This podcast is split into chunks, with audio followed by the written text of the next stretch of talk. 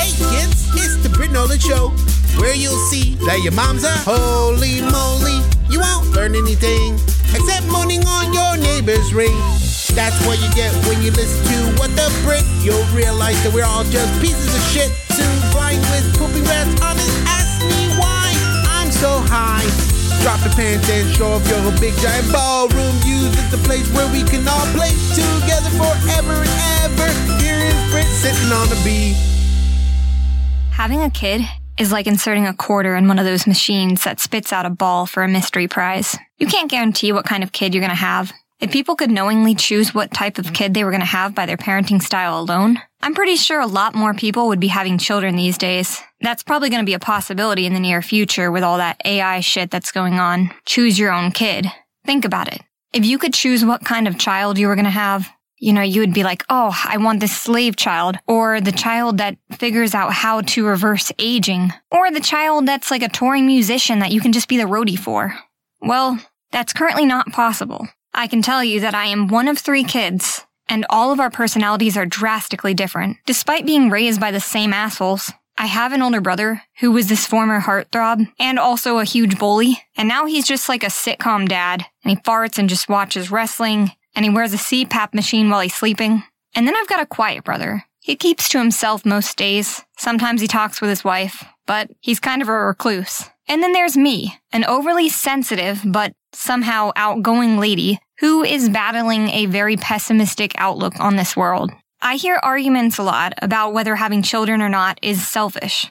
If you have children, you're subjecting them to this shit stained world with a constant growing gap between the rich and the poor, and whatever the hell climate changes. Weren't we supposed to be flooded already? Also, if you don't have children, you are selfish because you dedicate all of your time to yourself and maybe a little bit to that dog that doesn't challenge you on getting your next tattoo of Wednesday Addams, downing a bottle of blue pills. The question of whether I'm selfish or not, you know, I didn't actually think about the reasons why I was going to, but I do have a kid. What's done is done. I didn't put too much thought into why do I want children because it was not really a question. I always knew I wanted to have a baby. And it took me till I was 30 to finally make that happen. I figured that, hey, if my crazy bully of a brother could do it, I definitely could, and I kind of have the financial means. I'm not exactly in the poverty lines, but I'm, you know, I'm not rich either. I got pretty lucky with my firstborn. She's wittier than me, she's more clever, and she's got more common sense than my husband.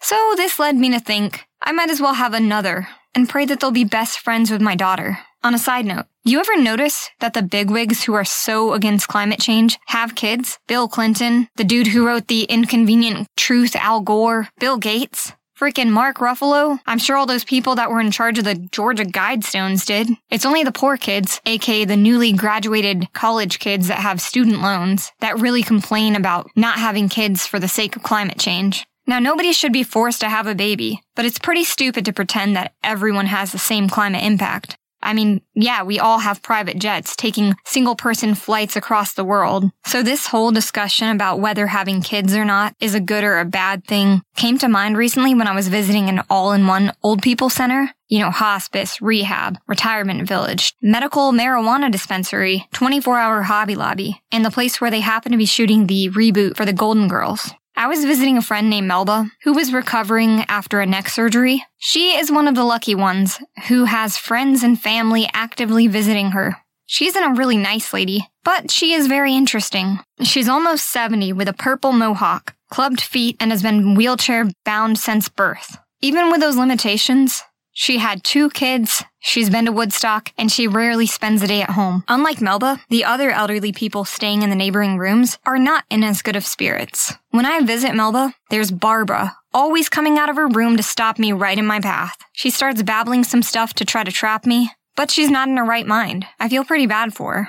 Barbara talks about needing to go upstairs for a checkup despite there being no upstairs in the building. She points at random people being wheeled around by the staff within the facility, and she says, Oh, that's my brother or my sister. According to Melba, nobody is visiting Barbara. Does she not have any family any longer? Or is she just too much for them to put up with? In previous episodes, I disclosed that I have a fear of my own mental health decline, and getting dementia before I die is uh, what occupies my nightmares. Will my children please let me be a burden in their lives later? If needed, it's not the goal. when I had these kids to just expect them to take care of me. But it would be nice to not be like left in a facility where I'm kind of getting neglected.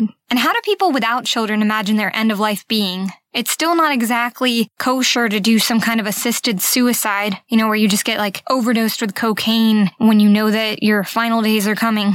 So at the facility, there's this other dude named Buddy. He's there until his blood pressure can be managed, but it doesn't seem so hopeful. It's been a few months, and still, whenever Buddy stands up, his blood pressure drops to like 70, which is practically dead. Buddy likes to go outside and smoke. I mean, check the weather. Buddy refers to himself as a dink because he was previously married and he had dual income with his wife and no kids. Dink. I briefly talked about my birth plans with Melba and Buddy, and despite him being in his 70s, he started putting his fingers in his ears because this conversation was too disturbing and way too adult for him to acknowledge. Afterwards, he proceeded to say, have a gummy dummy, before popping an edible in his mouth, just to kind of relieve him of the stress of thinking about having children. These elderly people are seriously all knocked up on weed. It's not illegal in the state, and the staff doesn't really seem to mind as long as somebody else is bringing it in.